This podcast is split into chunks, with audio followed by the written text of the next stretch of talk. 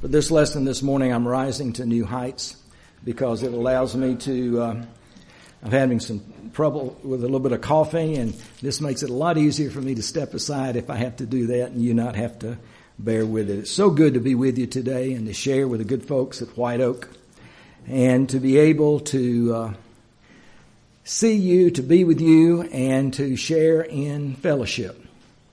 Uh, across the city of Chattanooga, we have many congregations that are meeting today.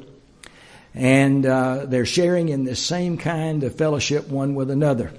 Sadly, if we went back 10 or 15 or 20 or 30 or 40 years ago, uh, we would find that there were more meeting then than there are now in our assemblies. Uh, and we're just praying that uh, the Lord will be with us, bless us, encourage us, and help us to have a renewal of spirit and heart and desire. And that uh, after dealing with a thing known as COVID and uh, dealing with other situations in our society, uh, though we may have shrunk to some degree in size, and most congregations have, uh, that we find that I believe that our loyalty and our faith and our love for the Lord is still very, very strong. And I count it a joy uh, to be able to to be with you and to share a message from the Word Word of God. Uh, our message this morning is really centered on one passage that you're very familiar with. You've all read it before. You've probably all studied it before. And being that I don't necessarily look and see what was preached last week, you may have heard this same lesson last week as far as I know. But I'll try and share some things with you today and it's all based on Romans chapter 12 and verse 1. I appeal to you therefore, brothers, by the mercies of God, that you present your bodies a living sacrifice, holy and acceptable to God, which is your spiritual worship. Some versions say your reasonable service. The bottom line is there are certain things that are expected of us as Christians. And in that, we learn that God looks at us and says that this living concept of living sacrifice is something that's so important and we do not need to miss it. Now the Jews during the time of Christ and even time of the apostle Paul were very well aware of sacrifices. In fact, the pagans were aware of sacrifices. They knew what it was like to see animals sacrificed upon an altar and to know the work that went into it and the preparation that took place. But with the change and the transition and going from the change from the the, the gospel uh, or, or the message of sin and death to the message of grace and God. Uh, the early Christians, those who were becoming a part of God's family, and even the Jews did not quite understand the concept of a living sacrifice. They understood uh, the, the idea, what it might look like. But you see, they finally came to understand that those old animal sacrifices that they were under those were just a shadow of things to come. In Hebrews chapter 10 and verse 1, for since the law has been but a shadow of the good things to come. And uh, it was hard for some to accept. You know, when you spend all of your life doing one thing and you believe it to be right and you know it is right, but then there comes time for a transition. Oftentimes we very are, are, are very awkward in doing that. Number one, we, we don't want to do what's wrong, but at the same time, we often resist any kind of change that comes about. So this idea of the Jewish people having to be a living sacrifice, and for these Gentiles being a living sacrifice was something that was new. And people, uh, maybe we're in a time where I'm not so sure we understand sacrifice. I think most of you understand, and some of you are part of what are known, was known as the greatest generation.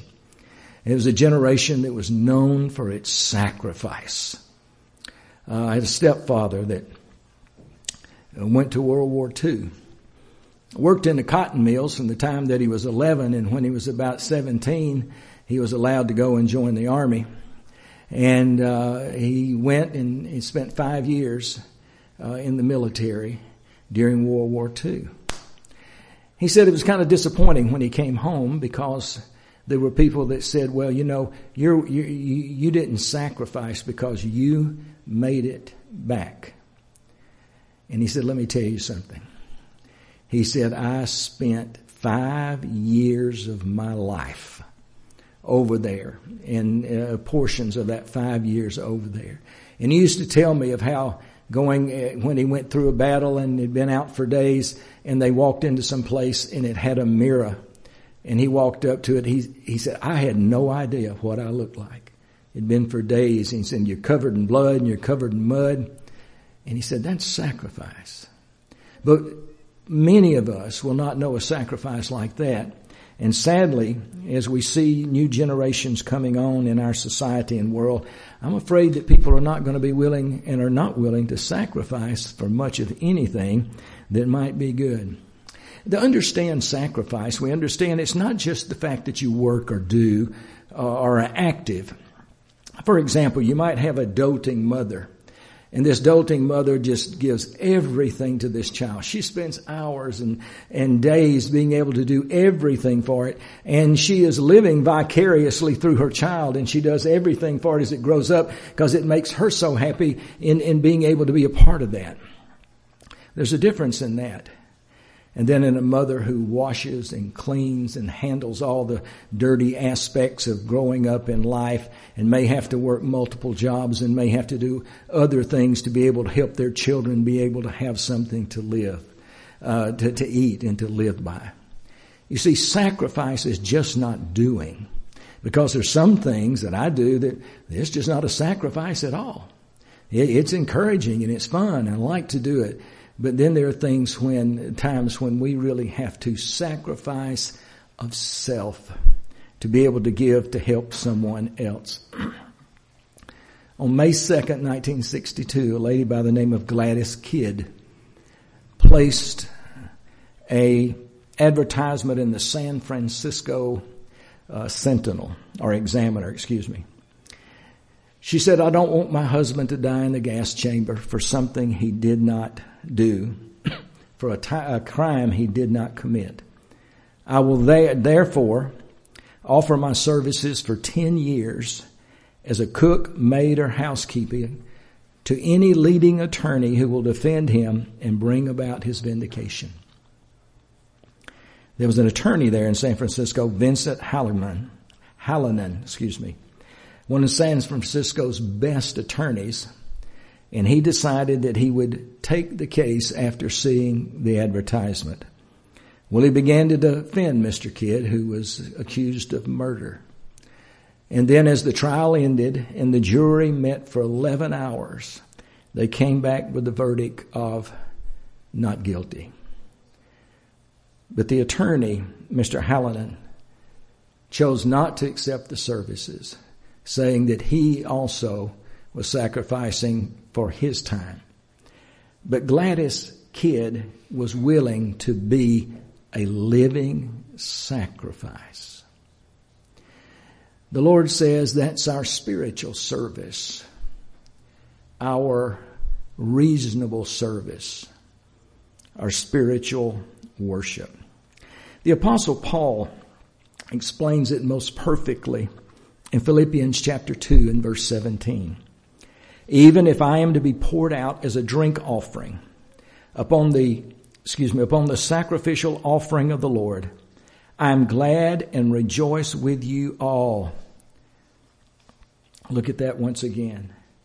Even if I am poured out as a drink offering and, and for offering for your faith, I am glad and rejoice with you.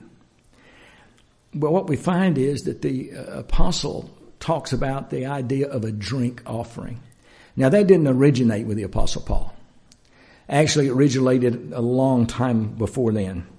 One instance of that we read about is when David, and this is in the book of Samuel, when David mentioned to some of his soldiers that he longed for a drink of water from the well of Bethlehem that was by its gate.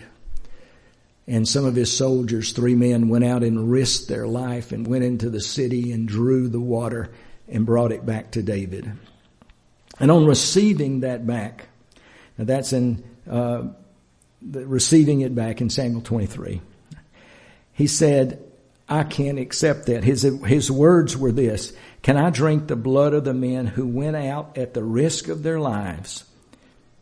Therefore, he would not drink of it. Uh, what, what he was saying was this. He casually speaking, but truthfully spoke and said, Oh, I'd love to have it. But these men were so dedicated, were so sincere toward him that they went out in the night and risked their lives and brought it back. But he says, I can't do that. And so he poured it out as a drink offering to the Lord. Um, help me finish this for just a moment. Don't cry over spilled milk. I knew y'all were biblical scholars. I didn't know where it was. I mean, I knew that was in you right there to be able to do that. Um, why do you not? Why do you not cry over spilled milk? It's not going to do any good, is it? It's gone. And when you talk about a, a drink offering, it's something that's been poured out. Now, if you have a animal offering, a sacrifice, a lamb, sheep, goat, whatever it is, and you offer it, many times there's the meat, and that would go to the uh, to the uh, servants that were there. The priest and others would be able to eat of it. But when you have a drink offering, it's all gone. And the apostle Paul said, I'm willing. If I need to be, I'd be glad to be a drink offering. I would, I would, Lord, I'm, I'm willing to just be poured out till there's nothing else left of me. Now, if you go back to where we read about what Paul spoke just a moment ago, now we go 10 years into the future. And 10 years in the future is possibly his second in, uh, imprisonment. And in a relatively short period of time, uh, as history records it right, he lost his life. And it, we read in 2 Timothy 4 verse 6, I am now already being poured out as a drink offering, and the time of my departure has come. Have you ever thought about your life that way? We're just a bucket of water. Where, you know, some of us are in some of us are in buckets and some of us are in vases. You know, we, we come, it comes in different ways, but we're, we're just something that is there to be poured out. In my mind, I see this vase and it has water in it. And, and the person who's holding it begins to, to turn it, to pour it. And nothing is coming out. And they look on the inside and the water is just hanging on. It doesn't want to come out. It doesn't want to be poured. And somebody says, well, it's kind of ridiculous. It is, isn't it? But it's kind of ridiculous too if we look at ourselves and uh, say to God, I want you to use me like you want to. Lord, I want you to bless me. I'm willing to be poured out, Lord. I'm willing to do anything for you.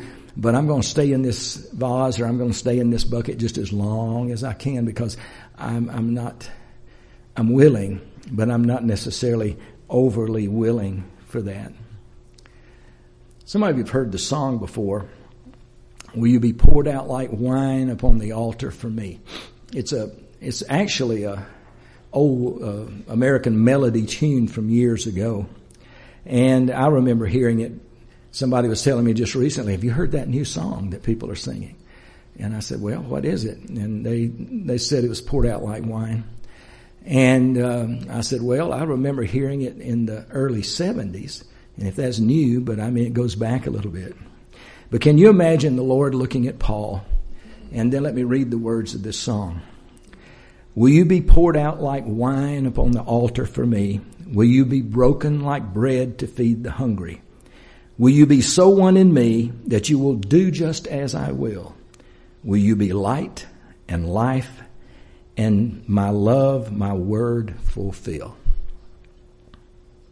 Well, the apostle Paul answered that and this would have been his response. Yes, Lord.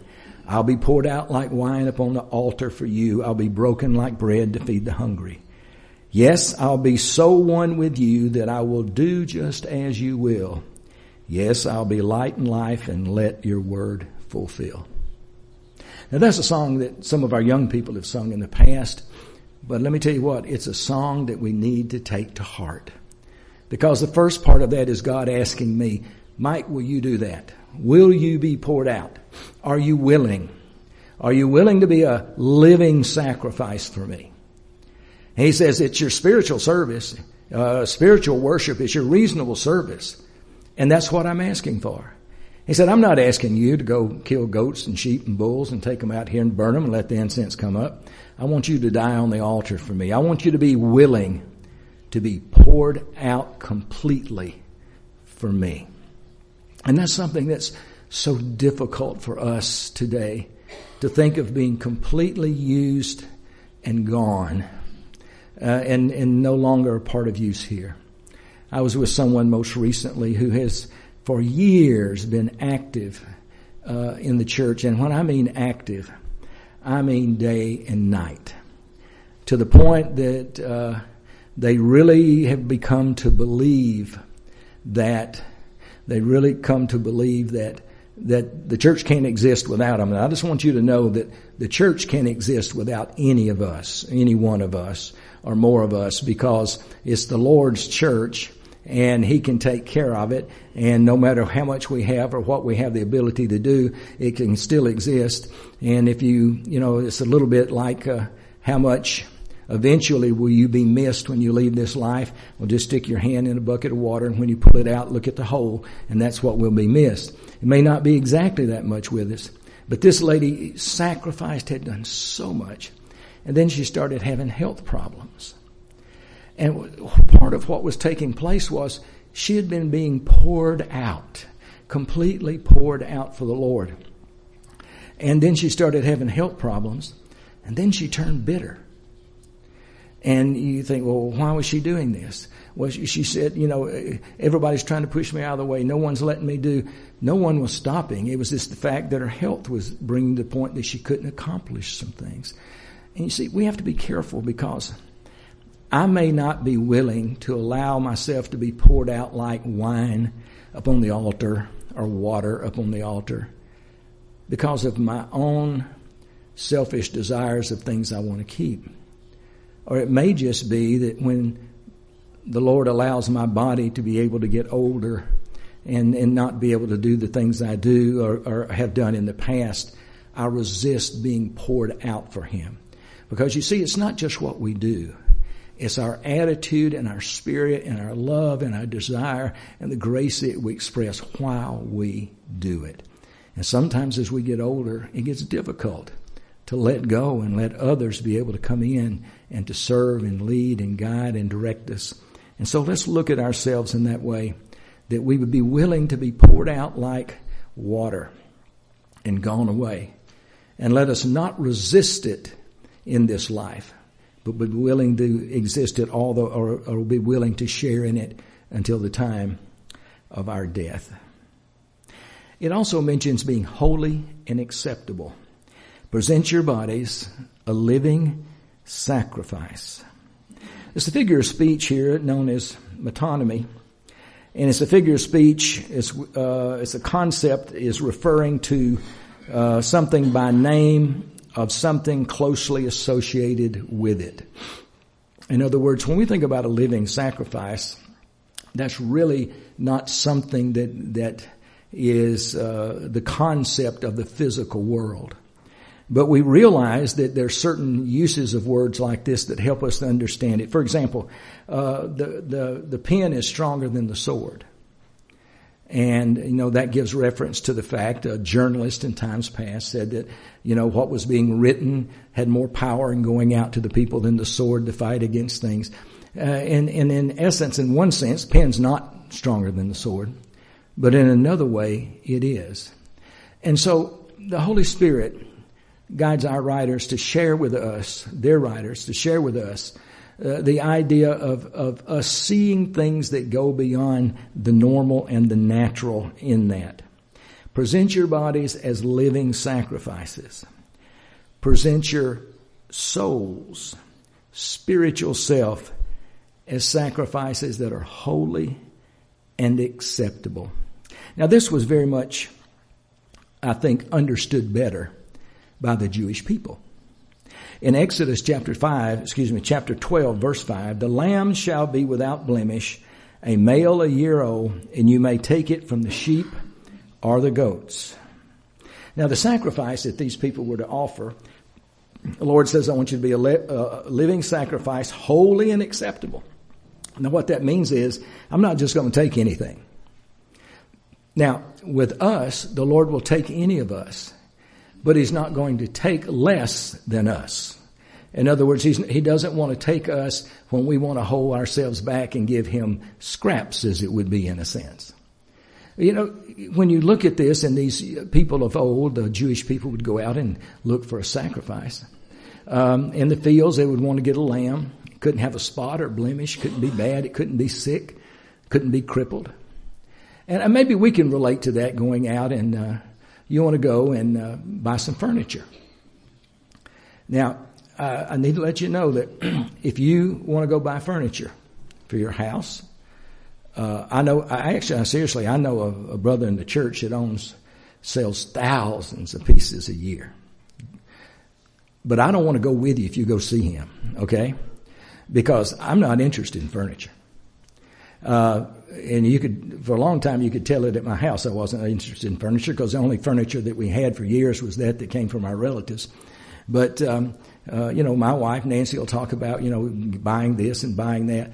I have less than zero interest. It's, it's not that at all. But some of you do like furniture and you want to go out and find some. And you go out and look at it and you go to the store, one of these locally, and you, you, you find a piece of furniture and say, wow, that's so nice. That's beautiful. That's exactly what I want. And then you turn it to one side and notice there's a scratch down the side. And uh, you, are talking to the salesperson. And you say, well, uh, you know, this has got a scratch down the side. I don't think I want it. Well, you know, let me tell you what. I'll knock a, I'll knock some money off. I'll knock some a little bit off, and you can buy it cheaply. Well, see, we're not God. and We'll say, okay, we'll take it. You know, that's that's kind of the way it works. And guys, and I know some of you work with cars. You know, I've uh, we, have got uh, we've men that go out and buy cars are, are, more interested in it sometimes than ladies are. And you go out and find one, he says, man, this one is great. I just love it, you know. And then you drive it and it rattles and it shakes and it rolls and, uh, or maybe you begin to look at it and you look down one of the door panels and it does like this rather than go straight and uh, different things that are about it. And uh, we don't want that. We, we're picky about the things that are most important to us. We're picky about the things that are most important to us. God is picky about us because we're important to Him. And when He receives from us, He simply wants our best that we can give. It's so easy in the society in which we live to look around at what is called Christianity today. And it allows us to be able to see that under that umbrella, we can do anything or do nothing. And the whole idea behind it is it carries no weight. But if we look into the Word of God, God's description of who we are are living sacrifices that are holy and meet the specification. Now, the thing about it is every human being can meet the specification if the human being is willing to give their heart to God, to live in obedience to Him.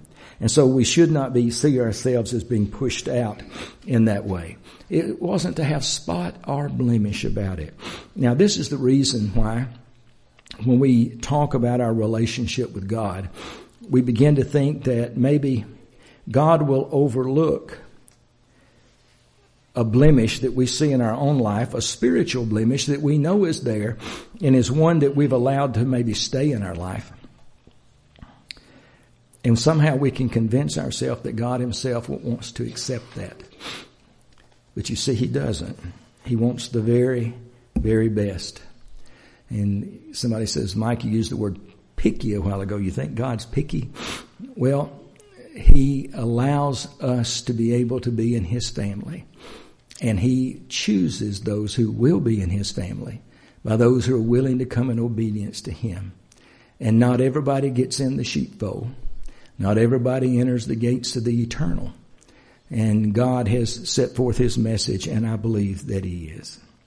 In 1 Corinthians chapter 1 verse 30, and because of him, you are in Christ who became to us wisdom from God, righteousness and sanctification and redemption. Look at this one more time. And because of him, you're in Christ Jesus, who, who became to us wisdom from God, righteousness and sanctification. That's what God's calling upon us. And um, allow, wanting us to know that if we're going to be a part of God's family, that there are requirements that are there. Holy and acceptable. I beseech you. Uh, he says, I want to call to you. I want you to be able to hear what I'm saying. It's an earnest plea. Be acceptable to God. Be a living sacrifice. One more part and then we'll end our lesson this morning. It talks about spiritual service. I've already used a few terms, reasonable service, uh, spiritual service, spiritual worship. It's a service of reason. It's a service because of what has been done. As we begin to serve the Lord as Christians, we are able to grow and recognize so much more of what He's done for us. And because of that, we are able to be His faithful servants. You know, you go to restaurants around town. I don't know how much you do, you may do that. Uh, the ones that I go to usually have like golden arches out in front of them or something like that. But, you know, there, there are others. Uh, over cl- close to me, there's a, a really nice restaurant, I've been told. I haven't been in that one. Uh, and there's a lot downtown. There's Ruth's Chris. You've heard of these names that it's hard to say. And, and, uh, they have all these uh, waiters that are in there and servers that are in there. And I mean, and when you leave, you're expected to leave a nice tip or gratuity for those that are there. And, uh, you know, and they expect that because of the service that they gave. Now, when I go to some of these other little places and they have a tip jar and it says we need for you to support all of our employees and all of their families and uh, and and everything, and we're not going to give you any service, but if you feel like doing it, sometimes as Christians we're willing to give just a little bit here and there, but we're talking about we've been served to the fullest.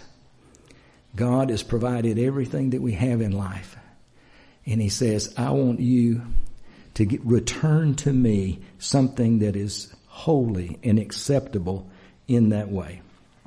Reasonable faith. It is the only thing that makes sense. It is the only rational view with our Creator granting us salvation and righteousness through Jesus our total dedication to Him. In other words, it's a no-brainer what God asked for. Let's look at it again for just a moment. I want you to be a living sacrifice. I want you to stay alive. I want you to do. I want you to dedicate your life and body and mind to me. And you see, that's why so oftentimes, brothers and sisters, we have empty pews in congregations because people aren't willing to do that. But he says, I want you to dedicate yourself to being a, a faithful servant in that way and being a, a living sacrifice. He says, but you got to be holy. You got to meet the standard. You can't do it by yourself. You can only do it through the blood of Jesus Christ. But to do that, you have to be able to con- stay connected to Him. You have to walk in the light as He is in the light so that you have fellowship one with another. And the blood of Jesus then can cleanse us from all sin continually. It's walking in the light and living for Him. And He says, now what's this reasonable service or worship? It's people who are living sacrifices, who are holy, who are returning to God in response for what He has done for them. What do, how much do I owe God? How much do I owe my Father? How much do I owe the Lord Jesus? I owe them everything. And it's not a debt that I'll ever be able to pay because my debt has been covered by the blood of Jesus Christ. And out of love and out of thanksgiving, I want to be able to give to them. That's why we give on the Lord's Day. That's why we give every other day of the week. That's why we give our time in service. And I hope that we'll find ourselves being willing to do that. I've struggled through the years. Sometimes as a preacher, you find yourself um, maybe overconsumed with your work. And what I mean by that is you think, you get to thinking like some of the others, I'm the only one that's doing this and no one else is doing anything for the Lord. And I know that's not true. But brothers and sisters, I've seen brothers and sisters who come on Sunday morning and who worship and fellowship with the other brothers and sisters in there that have means of their own and other they're able to, to take care of themselves and provide all the things of life who have very little care for anyone else and helping to take care of them to give just simply giving them a ride to the church building or taking somebody home after after the service is over we are servants of God being poured out. As one man told me one time, he said, he, in, in asking him to do something like that, he said, it's not convenient for me to do it. And that's exactly what God's talking about. A living sacrifice never necessarily finds it convenient. They find it a honor and a joy and a grace to be able to assist and encourage others. I want to thank you for listening this morning and sharing in this. And by chance, if there be anyone here today that's not a child of God, I call upon you to come in obedience to the gospel. If you believe that Jesus is the Christ, I encourage you to do as our Bible calls upon us to do, and that is to uh, confess after that belief. Repent of those sins that are in your life be baptized in the Lord Jesus Christ and be able to walk and arise in that newness of life. And if you're here today and your life's not aligned with the Lord, it'd be a wonderful day to put it back together. And if it's not in a public way that it needs to be done, then at home today, drop to your knees and pray and ask God to forgive you that you might be able to be reunited in every way. Here's the question. Are we willing to be poured out like water, to be completely washed away, so that there's nothing left of us other than our love for the Lord? Let us be willing to do so. Let us stand as we sing together.